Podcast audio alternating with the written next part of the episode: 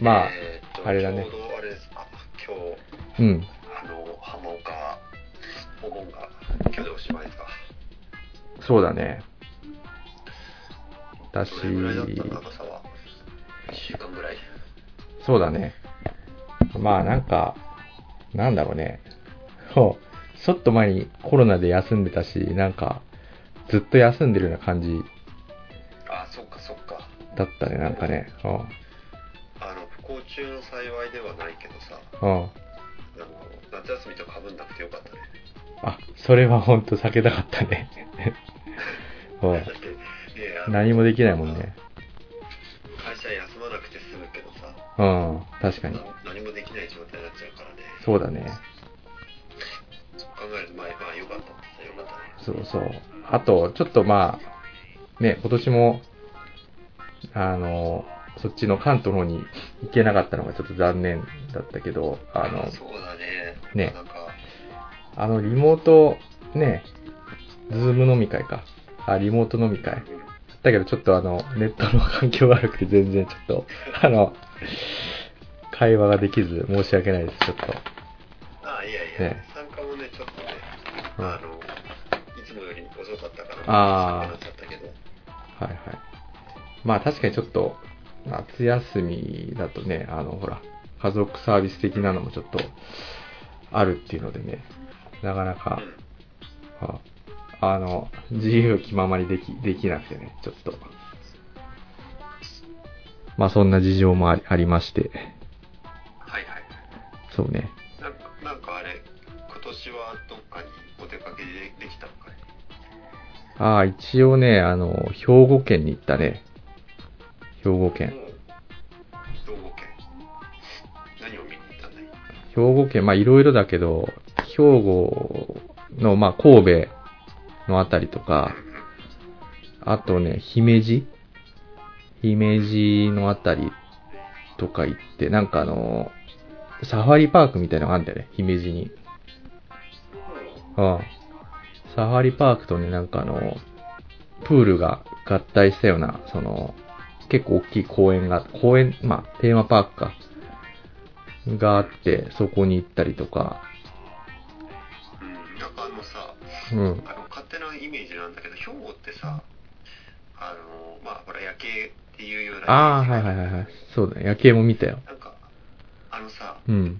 似てない横浜にああ、確かにね。そうだね。中華街もあるしな。そうなんかねすごいあのまあ行ったことないのに言うのもあれなんだけどああ、確かに横浜に比べると、ちょっとあれかもしんないけど、ただあの、横浜よりもさ、山が、山と海が近いからさ、結構夜景は、あの、多分神戸でしか見れないような夜景があると思うよ。そこは。あそうなんだうん。でもす、だってすぐ、山に登って、すぐ都会があって、その先がすぐ海みたいのってさ、なかなかあそうないいんじゃないかな。ないよねうん確かにそうそう。だから海と山の距離が近いっていうかね。そういうのはあ今ね、うんあのネットでこう見てるんだけど、はいはいすごいなんかあの立ってる商業施設とかが、うん。あの横浜そっくりだなとあ、商業施設。え、例えば。思って、うん例えばか観覧車とか、あなんかタタワーの配置と か、ー。あとこ高層高層なんていうのホテルの,、うんあの場所とか、ね、すごい似てるなと思って。まあ大体なんか似てくるのかもしれないね。そういうあの港町みたいなね。あそうかそううか、ん。はあと今言ってたその中華街とかいさ、なんかはすごいなんか酷似してるなと思って。い。確かにね。やっぱ、港、港近くだとあれなのかな、その中国人街みたいのができるのかねうん、中華街みたいのがね。なんかまあそうなのかもしれない、うん同じような感じでこう発展していくのかもねそうだね。あ、あれにも行ったな、なんかちょっといろいろあれだけどな、キッザニアって、キッザニアか。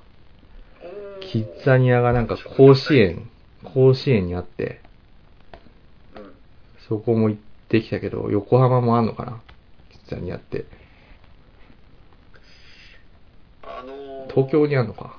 こっちの方にも確かあるよね。埼玉県の方とかにも。なんかあれかな、お台場のあたりにあんのかなキッザニアっていうのはあれなんだね。あの、結構グローバルな感じなんだね。あもともと海外のやつだよね、多分ね。今なんかウィキ見たんだけど、メキシコ、日本、インドネシア、あ韓国、アラあブ、ー、うん。子供の体験型、職業体験型、アミューズメントみたいな、アミューズメントパークみたいな感じだね、確か。そうだね、なんかいろんな企業と協賛して、そういう仕事体験みたいなのができるらしいけど、まあ、うちらは子供の頃ってなかったよね。 ないね。なんか今の子供は恵まれてるよね、なんかね。いろいろあって。あなんかさ、うん。はあの、多分こんなこと言うとすごい叩かれそうなんだけどさ、いはい。あの、大きくなればさ、働きたくなくたって働かなくちゃいけなくなるわけだから、確かに。リアル、キッザニ、リアルキッザニアっていうのも変だけどね。 あ確かに思ってしまうけど、あまーあまあ、それはね、まあ、ああくまでね、アミューズメントパークってことで、そうだね。いやでもこれを言ったらまた炎上するかもしれないけどさ、う んなんだろう、その、すごい、グレーな話だけどさ、実際その、やる仕事ってのはさ、なんていうの、その、本当にその、作業系なやつが多くて、あ、そうなんだ。うん、実際その、子供がその、大人になった時にさ、あの、存在してるかっていう、例えばね、あの、ヤマトとかあるんだよ。ヤマトの宅急便を配達するみたいな。おへー普通にその、ね、あの、荷物を台車に乗せて、まあなんか指定された別の場所まで持っていくみたいな、そういうを体験するんだけど、うん。だからそのヤマトの例えばさ、あの、配送があるのかとかさ、将来的に。ね、あ、そうだね、今うん見てると、確かにけ結構こう、なんつったらいいんだろう、わかりやすい職業が多いかもしれないね。あ、そうそう、だからい子供的にはわかわかりやすいんだけど、ねそ、うだね。うん。だからなかなかあ、の将来の仕事とリンクするのかなっていうのはちょっと思思ったけどね、ちょっと、あの、れあの、すごい冷めた目で見てて。うん今日さ、うあんの、そういえばその、今度ね、あの、引っ越しするっていうんで、はいはい。あの、不動産会社に行って、うん。あの、契約書、うん。ちょっと契約書の読み合わせというかさ、はいは契い。約を交わしてきたんだけど、あ、引っ越すんだな。んかその時、あ、そうそうへそう、え。すぐ近くなんだけどね、はいはい。まあ、ほら、もうちょっとさ、子供も少しずつ大きくなってくるし、ああ、ちょっと手ず手狭になってくるみたいな感じか。あそうそう。で、まあ、もう8年目かな。うまあ、ん。住んでるとこ8年目だし、はいはいまあそろそろ大きいところに住むかっていうああの。で、まあ、その引っ越しする、まあ、引っ越し自体はいいんだけど、うんでその時にね、まあ、今のその職業の話でさ、思ったのが、うん。なんかさ、あの、宅建を持ってる人が、あのー説明しなきゃいけないんだよ、その契約書の。ああ。それってもう決まりらしくてさ、その賃貸でうん。入る場合って。うん。で、なんか、その結構1時間半ぐらいかかったの。はいはいはいはい。いろいろ反抗をしたりとかさ、うん。説明聞いたりとか。うん。だけどそれって、なんかその法律でまあ決められてるから、まあ、やってるだけだと思うんだけど、うん。 あぶっちゃけいらないなと思ったんだよね、この職業。あ、それは、んなんであの、機械で代代用できるとかもうね、理由は簡単で、うん。いやもう文章を読んでるだけなんだよ。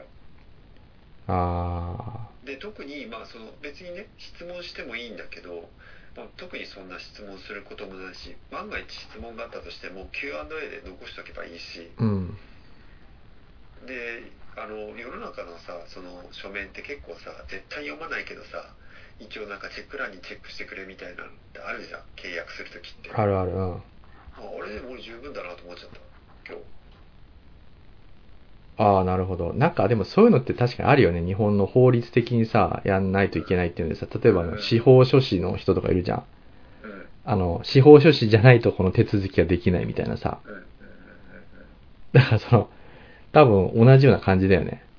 うん、でもなんかそのうん。例えばその契約書をただ復唱してるだけとかさあとはそのやったらやっぱ印鑑もすごい押すんだようん。もう冗談抜きで10箇所ぐらい押すの割りも含めてはいはいはいはい。あれもいまいちよくわかんないんだよね本当にまあその相手からしてみれば今の法律にのっとってうん。これをまあ職業としてやってるっていうんで、まあ、そうなんだけどでも結局さその大体さ不動産会社って、うん。まあ、知ってるかもしれないけどあの賃料の1ヶ月分を手数料として取るんだよああ、敷金、礼金みたいな。ああ敷金礼金とは別にあ、別で不動産不動産会社がうん。仲介手数料って形で1ヶ月分取るんだよあ、そうなんだ。俺実は知らなかった、それ。うん。あそうそれが不動産会社の儲けになるわけあそりゃそうだなって思ったよもうめっちゃ人件費かかるだろうなと思ったしあ。あそういうことあうあ。んだからそれがちょっと無駄だなと思った正直それなんか、なんか DX とかされないのかね、その不動産関係って。うんでいや本当いやされてほしいなと思ったよああ。なんか、飛んじゃうけどさ、なんかあの、うん多分前も言ったと思うけどさ、あの選選挙あるじゃん。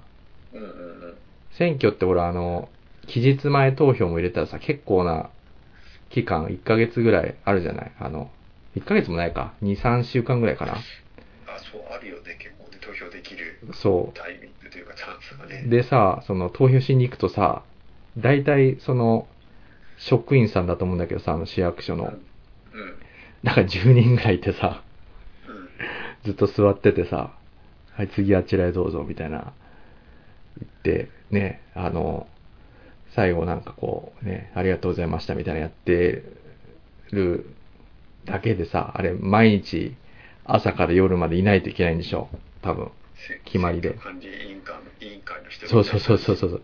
であれも結局、税、税金じゃないね、多分ね。そうそうだねだあんなのさ、まあ多分、いろいろ難しさはあると思うんだけどさ、なんかほんとそのコンビニでさ、なんかそのポスト置いとくとかさ、うんなんかデジタルにスマホでできるところにすればさ、多分あの、全選挙区で、ね、10人ぐらいもさ、あ、なんだ、10, 10人かける選挙区の数だけさ、人が稼働してるわけじゃん。うんそれをなくせたらさ、相当浮くよね。多分、無駄な。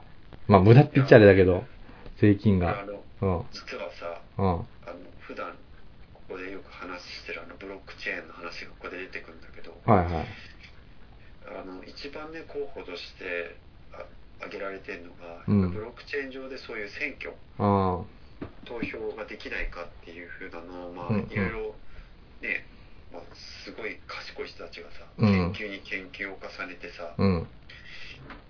今あのやってるんだけど、うん。実はさ知ってるかもしれないんだけど、うん。選挙ってあのシステムでさうん。なんていうのシステムに落とし込むことが今実はできないんだよえ。でなぜかっていうとい一番ねその難題難解の部分なぜできないか、うんま。あ、その問題となってる部分っていうのが、うん。その人が必ず1回の投票でうん。一度しか投票を絶対に誰からのバイアスもかけられずうんにやってるかどうかっていうのが、インターネットで保証できないんだよ。ああ。じゃあ、例えばさ、あの、電話ボックスみたいなの用意しといてさ、そこにカメラつけて、で、その、投票用紙じゃなくてさ、投票者の、なんかその、名前とボタボタンがあってさ、それを押す押すみたいな、だったらどうなのたかだ、まあ、その時にその例えばデータベースで、な。うん。その人がえー絶対にね1回しか投票してないっていうことをどうやってその保証するかっていうのは実は難しくてあで意外とねその実はり今のその選挙のシステムになってるのってうん理由があってさ、あ。うん。あの必ずその国の機関がうん。あの、まあ、市役所とかなんだけど、うん。その各家庭に、その紙をい物理的に1枚ずつ送ってるじゃん、郵送で。うん。だから、絶対その人には1枚しか届かないってことが保証されるわけよ、それで。うん。まあ、複製しない限り。で、複製に関しては、一応、その対人で、うん。その紙を交換することによって、うん。その人が1回しか投票していないっていうことをそこで担保するわけ。うん。だから意外とね、そのね、めちゃくちゃローテクなやり方なんだけど、うん。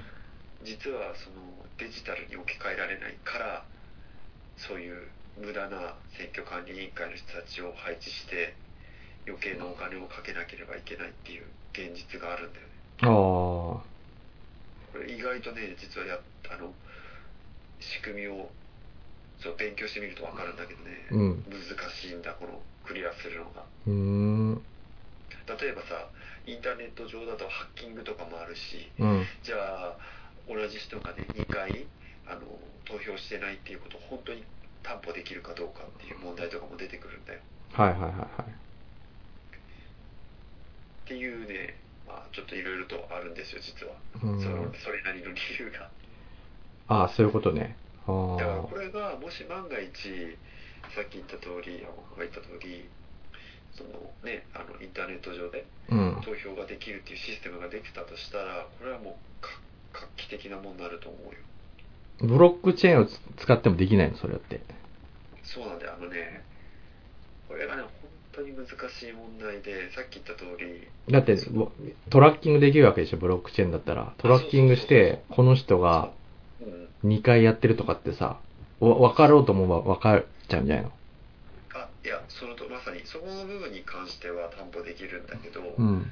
例えば、まあ、さっき電話ボックスって話あったと思うけど、うん。結局ね、何度もね、やっぱりね、問題になるのは、その誰かにバイアスかけられずに、本当にその一人でその投票ができてるかどうかっていうのを担保するのがまあ難しくなっちゃうんだよね、ネット上だと。ああ、誰かが横にいて、そうそうそうそう。例えばおおど脅してね、お前ここに入れろみたいな、やってたとしても、わかんないってことね。例えばその宗教みたいなのに入ってる人たちがう、ん。一堂に集まって、さあ今から投票しましょうみたいな感じで、うん。投票投票を開始したりとか、まあ、できなくもないわけじゃん、インターネット上だったとしたうら。ん。っていうところは、やっぱりそのブロックチェーンではクリアできないんだよね。それは別の問題だから。ああ、じゃあそこ、それとさ、なんかその、カメラとかセンサーとかは合わせて、うんうん。あの、周りに人がいないっていうのをさ、AI とかで判別してやれば、なんかう、クリアできそうじゃないなんか。そうだね。だから、あの、要は今言ってくれた通り、うんこれは俺自身の、まあ、考えなんだけど、いろんなその技術を組み合わせることによって、最終的にもしかしたら実現できるかもしれない。それが。ああ。か、もしくはなんかもう別の選挙じゃない仕組みをもあ、そう。う、いや、作っちゃうかでね。いや、実はね、そうなんだよ。結局のところ、選挙っていうシステムを無理やりデジタル化しようとするから、うん。そういうふうになってしまうわけなんだよ。そういう問題がね。ああ俺なんかその、これも批判されると思うけどさ、絶対一人一票ってなんか平等じゃないような気がしてきてさ、それは俺も同意。あの、も一票の重さがね、そうそう絶対問題になってくると思う。う、多分これは民主主義の、あの、まあ、弊害って言っちゃあれだけど、どんなさ、賢い人も、どんなバカでもさ、一票は一票で同じになっちゃうじゃうんん。で、結局民主主義多数多数決だからさ、あの、アホな人がいっぱいさ、なんかその、変な、あの、結果をやっちゃうとそっちに流れちゃうじゃん、結果が。うんうんどんな賢い人がさ、考えて一票入れたとしても。だからそういうなんかその、なんていうの、その、バグみたいな感じの、 あの、状況が起きちゃうのが民主主義だなと思っててさ。そう、あの、結局さ、うん。例えばその、まあ、スタートアップみたいに小さな会社なんか、まあ、人数も多くないし、うんまあ、そういう会社なんかでね、例えばその、今言った多数決でね、う。どうんいう事業を展開していくかって決めた場合に、うんこれはかなり結構問題があってさ、うん。よくあの言われるのがうん。結局さ多数決ってさあの要はマイノリティの人間の意見を黙殺するっていう行為なんだよねああ、なるほど。そうだね。うんで分母が増えれば増えるほどまあその確率っていうのは減っていくから、うん。まあ、自然となんとなくこうで民主主義の中でそういったやり方がいいっていうふうに言われてくるんだけど、うん。結構ねそれって盲点でさうん。もうなんかなんていうのその少数派の人がなんかこうなんか口を挟めないというかさうん。そのすごい圧力になってしまうっていう危険性もはらんでるんだよねあ多数決ってなんか怖い結構怖いんだよねなんかすごいいいシステムだっていうふうにまあ思われがちだし現在それ使われてるんだけどあ。だからその、なんていうの、本当 まあ言葉選ばず言うとさ、その、ば、バカを排除しないとさ、なんかその、みんなが思ってるの正しい方向に行けないような気がするんだよね、なんかね。民主主義で。で、その、まあ、今バカって言ってるのはその、まあ自分で考えない人っていう意味で、あの、まあ、要はそのメディアとかさ、うんね、そのマスコミにあのおお踊らされて判断しちゃう人うんなんか結局そのだからメディメディアをやっぱりそのある程度コントロールできる人がさやっぱりその自分の思い通りにできちゃうっていうことになるからあの多数決やってる限りそうだねああ、だそれで、まあ今の、まあ日本は日本でね、結構そこはうまいこと出来上がっちゃってるっていうのもあって、だからその今のね、やり方だと多分もう変わんないんじゃないかなと思っててね。うんうんなんかねそこそこら辺の物事の決定ってすごく俺も興味があってさうん。あの大人数がいてそのお大多数の中でねうん何か一つを決めて、物事を決めるっていうやり方をどう実現するかっていうのはこれもなんかその、まあ、また仮想通貨の話とかになってしまって恐縮なんだけどうん。結局さその仮想通貨もさブロックチェーンを使っているわけでうん。でその中でどうやって何かその新しいシステムを開発するときにその例えばビットコインだったらビットコインイーサリアムだったらイーサリアムでうん。あのなんていうの徹底するかうん。あのみんなの意思をこう確認するかっていうのは僕結構いろいろずずっと論議されてきててさはいはいはいはい。でまあそのビットコインとかの場合は、まあ、単純にその、まあ、マイナーといって要はビットコインの計算をうん。する人たちがいるんだけど、うんまあ、。そういう人たちの多数決によってその新しいシステムを採用するかどうかって決まるんだようん。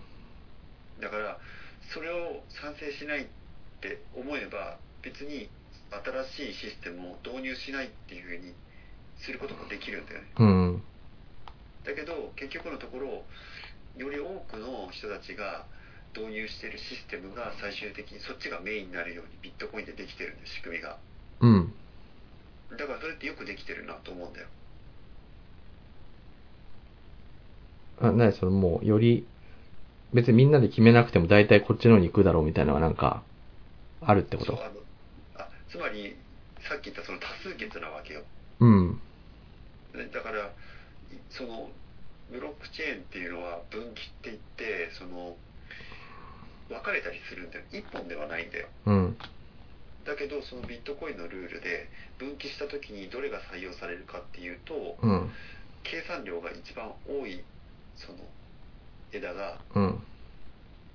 そのブロックチェーンのメインっていう風に認められるのねはいはいはいはい。だから他の人たちは例えばマイナーなそのなんだろうあの枝を支持してそのままやろうとしても結局メインの方が価値があるからうん。そのメインに従わざるを得ないっていうような状況になるわけよ。うん。っていうふうにしてその物事を決めていくわけう分ん。散型の中でも。うん。でそれがそのブロックチェーンのやり方なんあブロックチェーンビットコインのやり方なんだけど。うん。それに対してそのプルーフ・オブ・ワークって、まあ、今の言ったのはあのプルーフ・オブ・ワークって言われて要は計算量が強い考えが一番っていう考え方なんだけどうん。でイーサリアムなんかはえ今はそのプルーフ・オブ・ステークっていう考え方が使われててうん。でそれは何かっていうとそのイーサリアムの通貨自体を持ってる人が意見が強いっていう考え方なのうん。でそれはなぜかっていうとイーサリアムをたくさん持っている人っていうのはうん。そのイーサリアム自体を良くしていきたいっていうやっぱインセンティブが働くじゃんうん。その破滅的な考え方には絶対ならないよねイーサリアムを壊してやりたいとか、うんだっ。て自分の持ってるものが価値なくなっちゃうわけだうから、ん。でそういう人たちの、えー、と意見にそのバイアスがかかるようになってるわけようん。って言って、まあ、イーサリアムの場合は新しくどうするかっていうのを決めていくわけねうん。だからなんかそういうさっき言ったその、まあ、例えば民主主義だったら民主主義じゃあ民主主義の中で、えー、と多数決で決めましょうっていうような、まあ、やり方があるっていう話だったんだけど、うん。今後いろいろ世の中がその分散化していく中でどうやって物事を決めていくかっていうのはすごい興味あるんだよ、まあ、そういう話にもつながっていくんでああ。そうだね。まあでも民主主義、あ、まあ多数決以外だったらそういう、なんだ、一人の独裁みたいなやつ。例えばさっき言ったはさ、い一票の格差っていうのを埋めるためにバイアスかけて、例えば、えー、とそれこそさあの国に貢献したトークンみたいのを配ってそのトークンを多く持ってる人の意見が通りやすいようにするとかねああ、それあれだよね。中国のさ、あの、アリババのやってるなんか G マ信用だっけなんかいろんな、あの、それぞれ個人をさ、格付けするみたいな。うんうんうんそうそうそうそういうやり方や、多分ね。う。うんんまあちょっと、それがうん、そうそうまあ。ねいいいいとはまあ言えないんだけどあそうそうごめんちょっと今日はこれがいいんじゃないんであは、まあ、これはね、多分やっていくと多分もう尽きないからね、この話はね。はいはい。あそうで今日はですねちおょうっと話したいなと思おうう、のがはい。あのちょっとあの全然あ、いいよいいよ話。変わっちゃうんだちけょっどと、あの、肩の力を抜いたうん感じで。あの好きな、うん。まあ、リュウクリュウクの好きなえーっとラーメンチェーンランキングお お急になんかあの、ね、王様のブランチみたいになったね。なん そうか。そうあのさ実は最近さちょっと、あのなかなかコロナでさうん。あの外に出れないっていうところで、うん。昔よくそのチェーン店でラーメンば食べてて、あ、美味しいなっていうものとかをこうちょっと取り寄せたまにしたりとかするわけよ、あ、取り寄せ。うん、今ええそのチェーン店のラーメンって大体お取り寄せできるんだよねインターネットでうーん。あー、なんかあるよね。なんか一蘭とか、ああいう、あ、一風堂とかか。うんどのもう有名なラーメン屋さんはどどこでもやってるんだけうど、ん。まあ、それで最近こういろいろとちょっと試したりとかしてはいはいはいはい。あこうラーメンを食べるちょっと機会が多かったっていうのがあって、うーん。まあそれででかつ、まあ、ちょっと前提の話になっちゃうんだけど、うん。あのこんなにラーメン熱く語ってるけど実はその、並んでまでラーメンって食べたくないんだよああ、いや、なんかそんな、リュウクがラーメンになんかね、あの、すごい強い思いを持ってるっていうのは今までは正直か感じたことなかった あよ。で別にそのラーメンに対して うん、熱い思いを持ってるわけじゃないのだってさもし熱い思い持ってるんだったら、うん。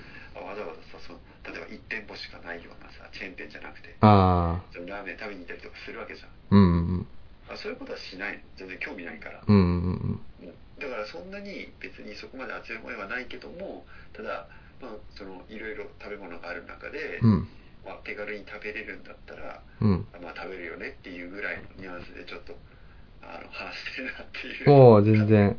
ああ、だからな今日は一応あのチェーン店ランキングっていうことで、チェーン店なんだ。ああ、なるほどね。はいはい。 1店舗しかないとかそういうお店はなしうん、でかつあのほらこれ聞いてねその食べに行きたくなったら食べに行けるようなお店をちょっと紹介したいなとおおなるほど。はいはい。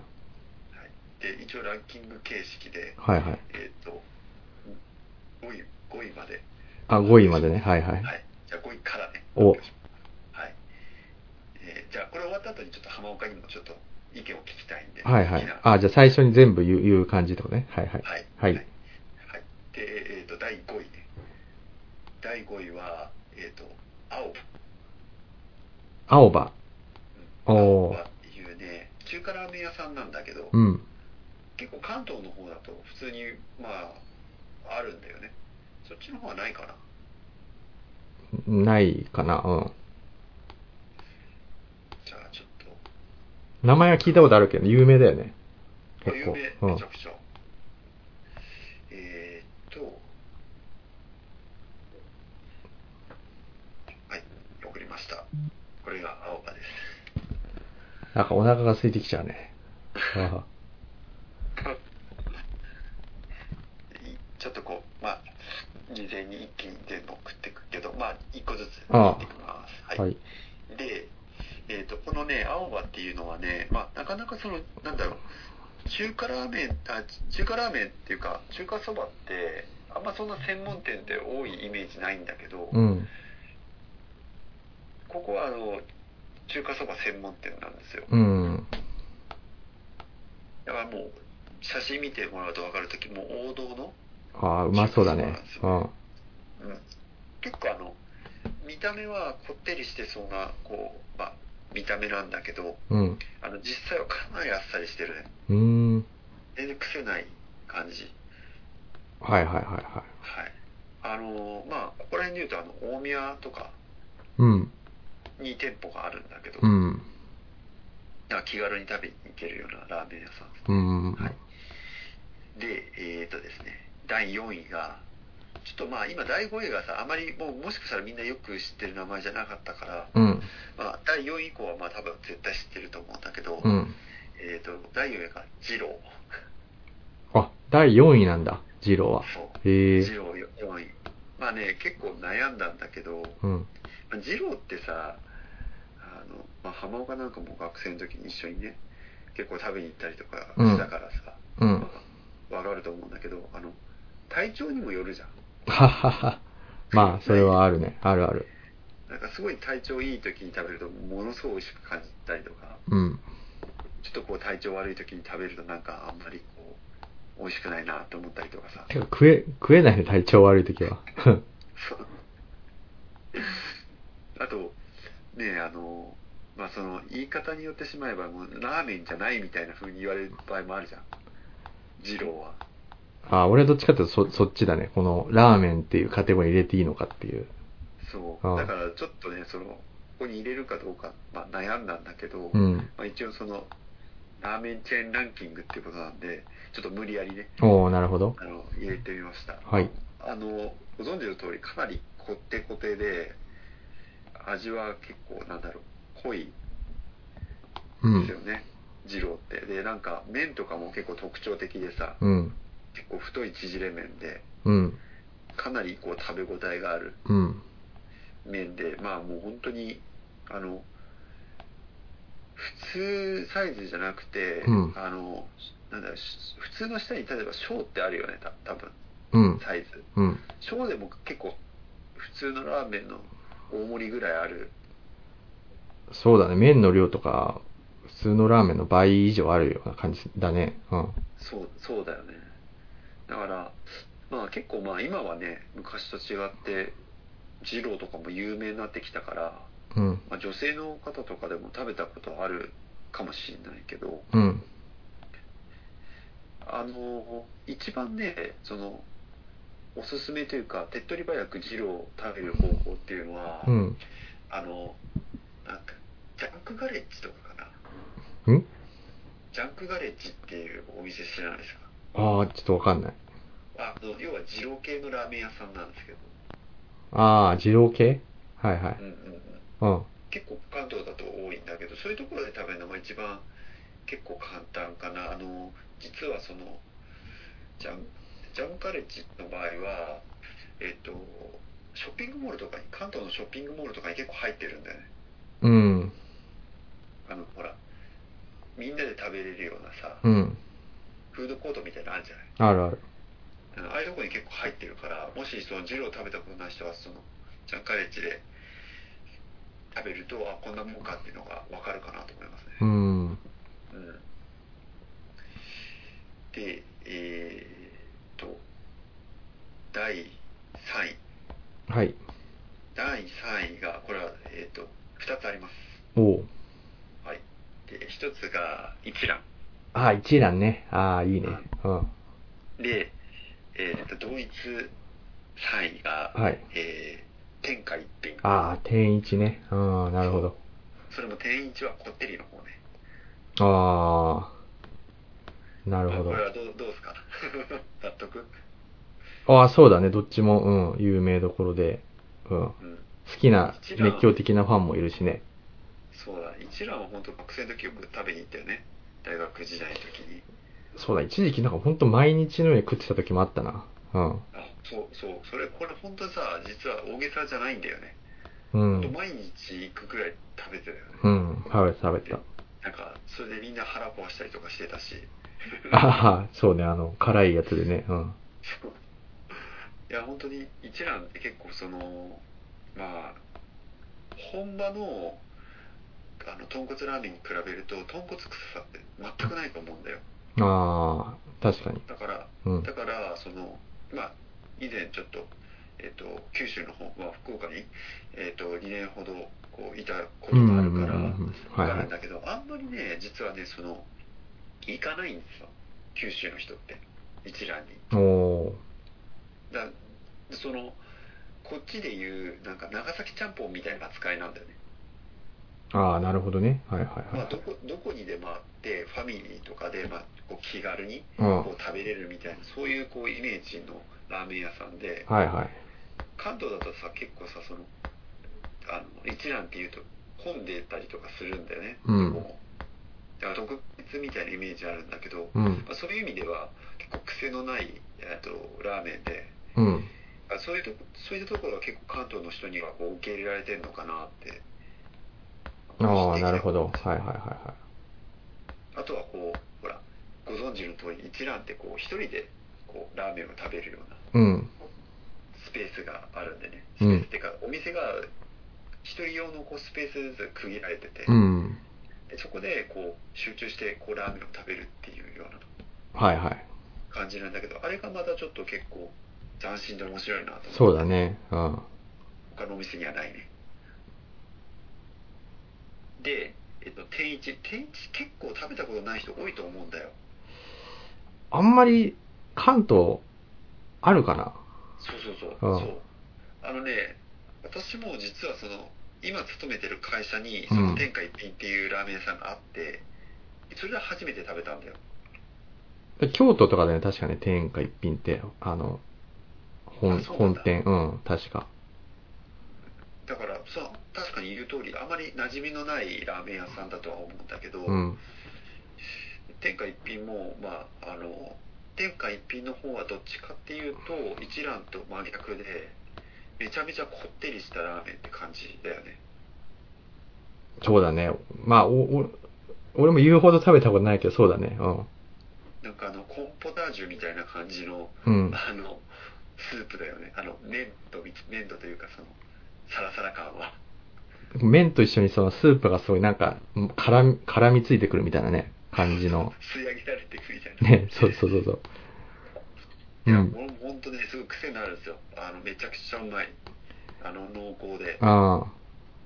ああ、食べたくなってきたなな。うん。あごめんごめん食べたくなってきた。 ううまいよねそうまい中をとんに。かくね、一蘭とね、天下一品ってね、なんか中毒性が高くて、あなんか、やっぱりまた食べたくなっちゃうっていうあ、魅そう力だがあるよね。確かに中毒性はある。うん。うん。はい。これが3位です。はい。はい。で、次、第2位。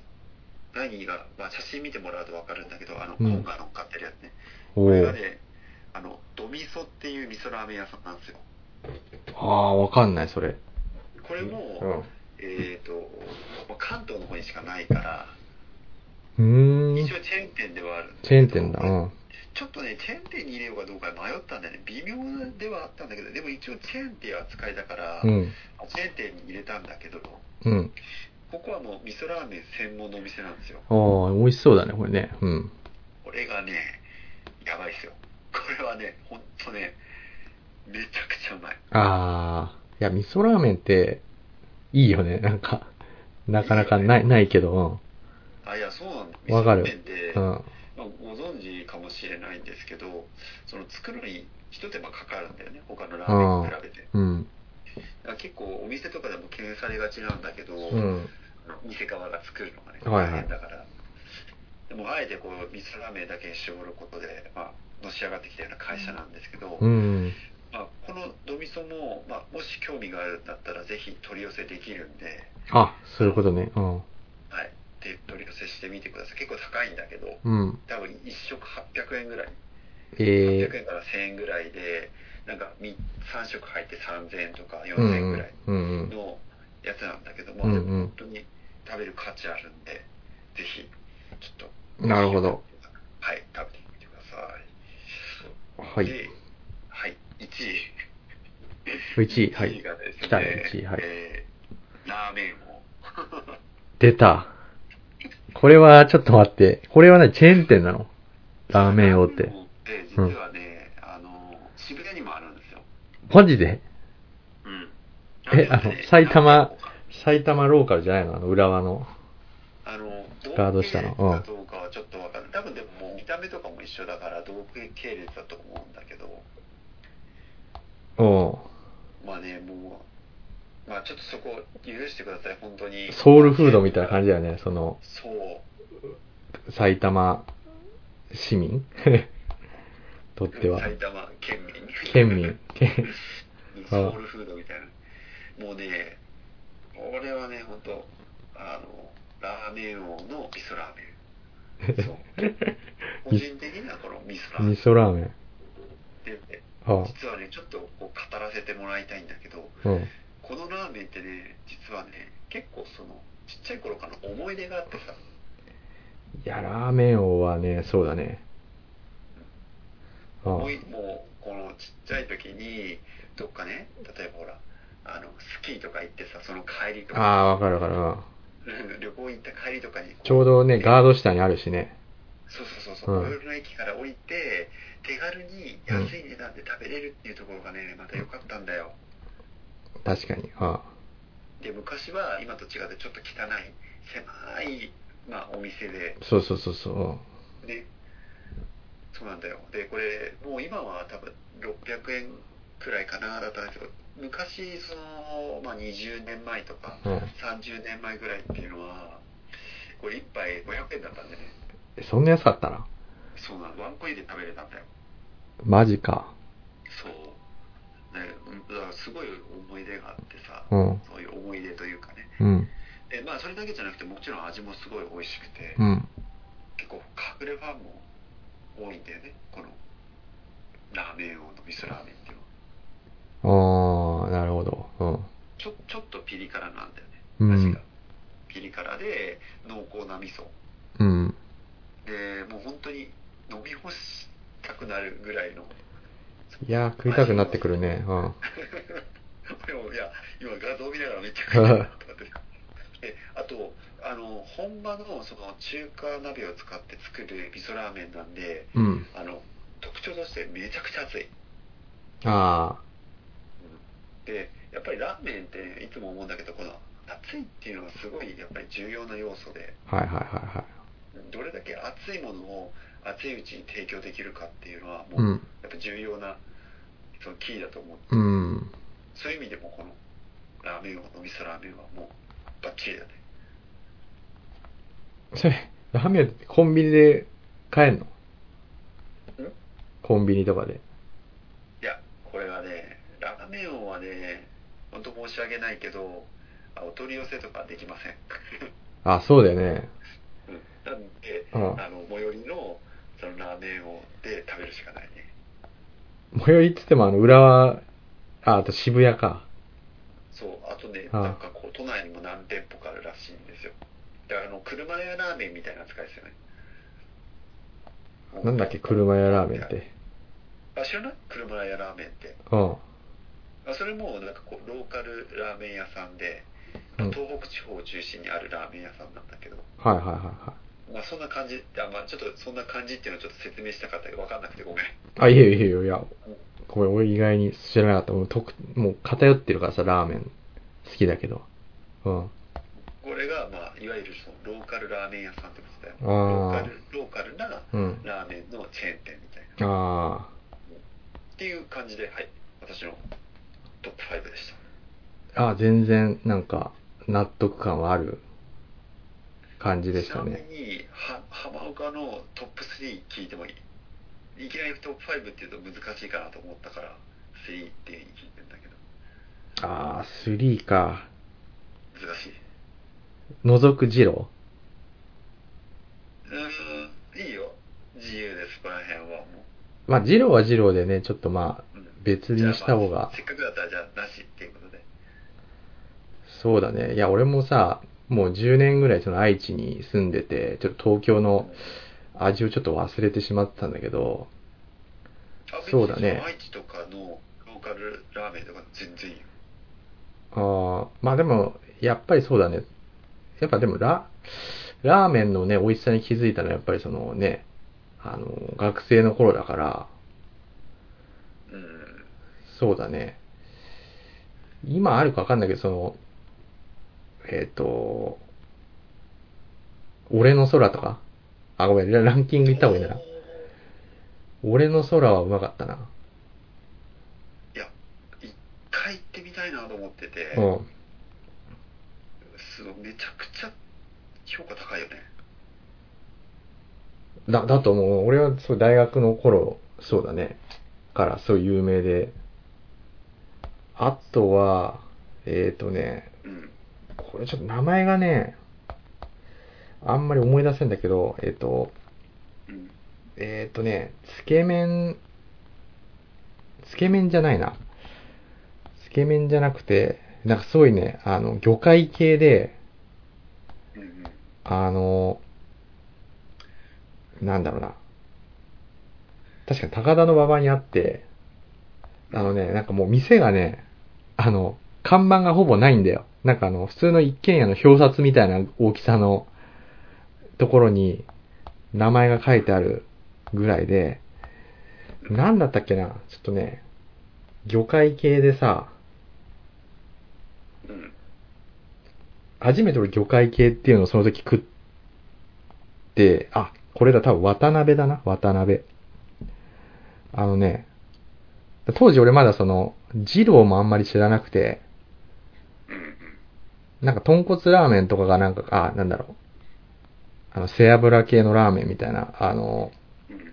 普通に食って、あ、ラーメンってうまいんだっていうのを初めて認識しだして、で、そこでラーメン好きな人に、ちょっとその、いや、なんかすごい美味しいラーメンあるよって言って、紹介してもらったのが、その、馬場の渡辺っていうところで、そこはなんかもう衝撃だったね。このな、その、魚介系ラーメンっていうのあるのも知らなかったし、うんなんかもう、まあ今で言う、なんか今最近ラーメン屋ですごいさ、なんかこの、なんていうのすごい店構えがさ、すごいなんかおしゃれというかさ、うん。ね、あの、すごい目立ちにくくなってたりとかさ、いう店って結構、今だこそあると思うんだけど、当時もなんか10、まあ、に20年近く前だからさ、に、うんそのもう、看板がほぼわかんなくて、みたいな、ちょっとすごい雰囲気のある店っていうのも衝撃だったし、その魚介系も衝撃だったし、あとなんかね、品地区あるじゃん。品地区がなんかもう、普通さ、あの、細長いじゃない品地区ってなんか薄くてう。ん。じゃなくてあのね、そうだね。立方体だったね。立方、あの、なんだ。立方体のあの絶、対なのごめん、立方体じゃなくて、あの、なんで、四角中華。もう四角い、なんていうのその、もう、四角くて長いみたいな。もうなんか、肉の塊みたいなさ、あの、品地区が。めっちゃぶっといんだよ。なんかあうの、ん妖怪みたいだね。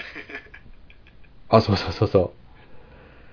それがもう衝撃で、こんな品地区って太いんだみたいな。儲けにあれだね、お店自体がすごいおしゃれだね。こうあ、ほんと内。装が。が、そうだね。で、1位は、なんだろうな。結構あれだね、その、浜岡の場合ガチのラーメンだね。そのあの、チェーン店とかじゃなくてもう個人店のガチ。あ、確かにごめん。そうだ、チェーン店じゃなかったな。あ、いえ、いいよ、いいよ、いいよ、全然ですよ。いや、逆に、今回俺の方では、ほら、あの、チェーン店だったから、うん。それでいいよ。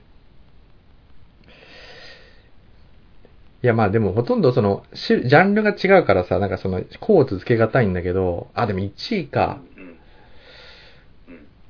えっ、ー、とね、まあ多分俺本場は食ったことないんだけど、うん。あの、家系ラーメンのね、うん。末広屋っていうのがね、すごい美味しかったんでね。それ千葉にあったんだけど、あのすごい一発で出てきた。出てきたわ、すごいすごいすごいすごいすごいすごいすごいすごい。あ、マジで。うっすすごいね、もう、チャーシューの大きさ、すごい。あ、本当。あの、まあ、家系ラーメンで、すごいね。これはね、多分ね、本場はね、多分ね、なんだろう、六角屋とかが家系ラーメンの発祥で、うん。だから多分その、六角屋食ったことないんだよ。六角屋って確かね、神奈川とかにああるんでね、確か。だから、あの、行ったことないんだけど、まあその、いつも行列してて、結構その、遠くてさ、家か、あの、当時千葉に住んでて、あの、駅からすごいね、歩いて行けないようなぐらいの遠い距離で、当時そのバイクに乗ってて、バイクで、わざわざその食うためだけ行ってて、うんで、これがそのまたね、あの、なんだ、この、すごい職人的な感じで、あの、二人でやってて、あの、その、店主がその、作ってんだけど、もうほぼ、なんていうの、その、あの、いらっしゃいませとありがとうございましたしか言わないみたいな感じで、ととりあえず作るのに集中してて、うんで、もう一人店員がいいんだけど、店員がね、すごくてさ、全部カウンターで、20席ぐらいあんのかなうん、で、もう行列なん、だからもう人がすごいんだけど、もう一気にさ、その、あの、まあ、ラーメン屋ってほら、何個かまとめて作ってさ、うん。で、その、それが、あの、食った人がいだ、あの、はけたらまた、まとめてさ、次の人が、あの、うん。入るじゃないそのロロット、ロットがあるじゃないうん。うん。あの、だから、毎回その、なんだろう、もう6、7人ぐらいが、あの、どんどん新規に注文していくんだけど、全部暗記してんだよね、その人。ああ、すごい。で、家系ラーメンってほら、あの、麺のさ、硬さとかさ、スープの濃さとか、あの、一応、あの、なんていうの、あの、調整できるのよ。何通り、何通りもあるって。そうそう。だそれを全部、一人一人覚えてるってメメモを取らずに。で、さばいてるっていうのがさ、あってさ、これあれだね。すごいなと思って。そのう浜岡3つね、ラーメンあげさし、あげてくれたけん、ど、はいはい。これ僕一番食べたい。 あ、末広屋。この 水でもう見るからにさ、う器ん、もさ、うん青い器でさ、うん。もう家系独特のこのスープの色。あ、そう、だからもう家系と言ったら多分こ、これっていう感じだと思で、あとこのほうれん草とかもすごい美味しそう。う。うん。おいし、美味しかったね。うん。トッピングが。うん。ああ、なるほどね、あとその雰囲気も、そう、やっぱり、だから全部その、なんていうの、アナログでやってるっていうのがなかなかさ、まあどれもちょっとなかなか行きづらいと思うけど、まあその、愛知は愛知でちょっとまた、じゃあ考えとくわ。 う。あと、まあ、あのさ、今度さ、またさ、うん軽い感じでさ、あ、いいもねう。なんか、こうラーメンでもいいし、他の食べ物でもなんでもいいんだけど、まあ、軽くこうね、あの、共有できたら面白いかなと思って。うん。まあまだまだ今日お、美味しいとこあると思うんだけどね。うん、まあちょっととりあえず。そうだねうん。そう。で、まあ、えっと、もし次回やる機会があったら、今度は、その、チェーン店じゃないお店ランキングもちょっと発表したいなと思ってて。あ、ぜひ、ちょっと今、ごめん、チェーン店じゃないの言っちゃったけど。あ、いやいやいや。うだん。から今日、まあ、あの、私から話したお店っていうのは、まあ、比較的関東に住んでる人だったら、あの、もうちょっと調べれば絶対行けるようなお店ばっかだから。ああ、そうだね。な、なのでさ、ちょっと、まあ、次、リュウクはじゃあチェーン店じゃないところでやって、うんうん。その次はちょっと全国で行ってみるか。あ、いいね、いいね。まあ、リュウ君もいろいろな、実は、点々と、実はね、ねあるんですよ、隠し玉が。あマジで。もう最高の、もう、人生で最高。本当さっき言ったその、うん、あの、1位を凌駕する。もう本当に純粋に思い出とかも打ち破るぐらいの、もう味自体本当に。ああ、まあ1位位。のはちょっとね、あの、その、ある程度地元愛みたいなのも入っそう入っちゃってるんだ。そう、さっきほら、感情の部言って分くれが。たけど、そうん。あの、ソウルフードみたいな感じだから、あ、は彼、そのバイアスかかっちゃってるからいさ、はいはいはい。まあまあままあそうなんだけどもうこれは本当に忖度なし、うんその地元愛抜きではいはめい。ちゃくちゃうまいラーメン屋さんあるんで、まあ、ぜひ機会があったらちょっとそれまたやってみようかいいね、これ全国グルメ、あのうん、紹介みたいなので DT ラジオのね。あんまやってなかったよね、今までね。やってなかったよああ、これはいい、いいと思うな。面白いと思あともう一個ねう。うん。やりたいなと思ってるジャンルがはいはいあ。のお菓子お菓子ああ、お菓子。 お菓子ってその駄菓子じゃなくておかお菓子え、そのスーパーとかのスーパーとかでス。ーパあーで買えるあの、あの高級、あの、なんだ、デザートとか、スイーツとかじゃなくてってことそうお菓子ねあ菓子菓子類まあもしなんだったらあのジャンル絞ってもいいかなと思ったねあ。あリュウリュウ君の好きなあのグミランキングみたいなあ。あ、そんなね、あの、細分化してもいけるぐらい。ででネタができる俺もすごい実はさ好きでさお菓子がマジで。あけ結構そのすごいね海外でしか手に入らないやつとかさあ。あ今日本で最先端のあの最新のお菓子みたいあ。なあ、すごいね。いや、俺とかってさ、もうほんと、なんていうのあの、もうこれと決めたらもう、浮気しないみたいなちょっとタイプなんだよね。なんか。あそうなんだだから大学時代ずっとさ、あの、アルフォートとじゃがりこしか食ってないみたいな感じ。そうかあそういうタイプだったのかあ、そうそうそう。かわいい、なんか言っちゃったけど。 あいやた確かにそうだよねあの一緒にいても食べてるのっていつも同じだったよねそう。だからすごいなと思って、そういろいろ食べ、比べししてるっていうのが。あうん、まあまあまあなんかそのなんだろうあまりそのなんか一つのものにその執着するよりも、あお菓子に関してだけどねうん。あのなんかこう新しいものをちょっと食べたいみたいなのがあっていいね。でも逆でも逆にうん今言ったそのあのラーメンに関しては、うん。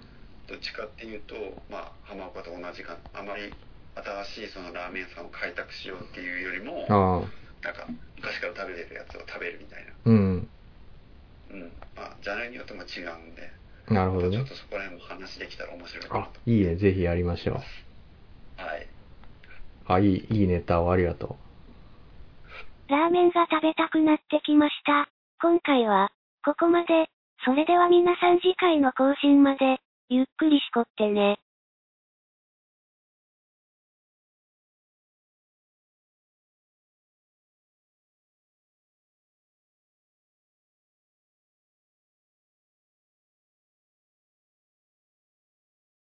ゆっくりしこってね。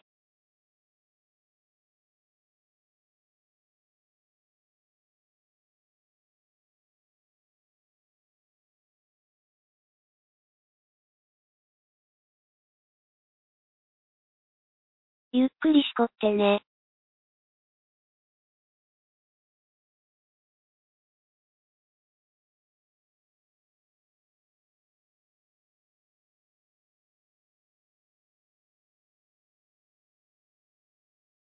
ゆっくりしこってね。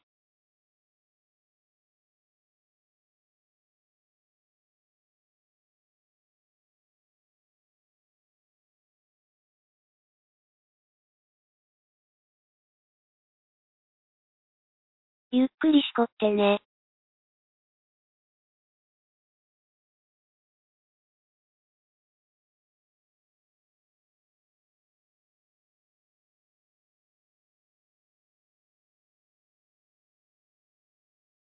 ゆっくりしこってね。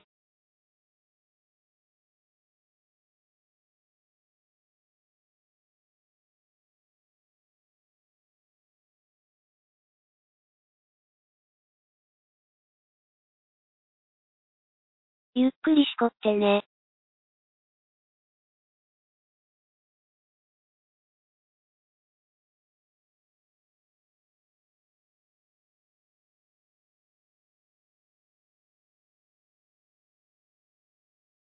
ゆっくりしこってね。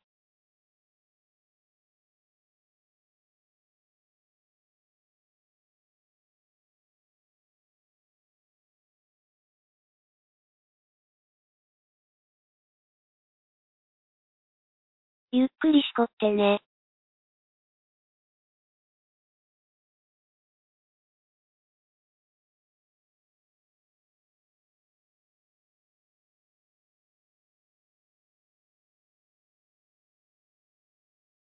ゆっくりしこってね。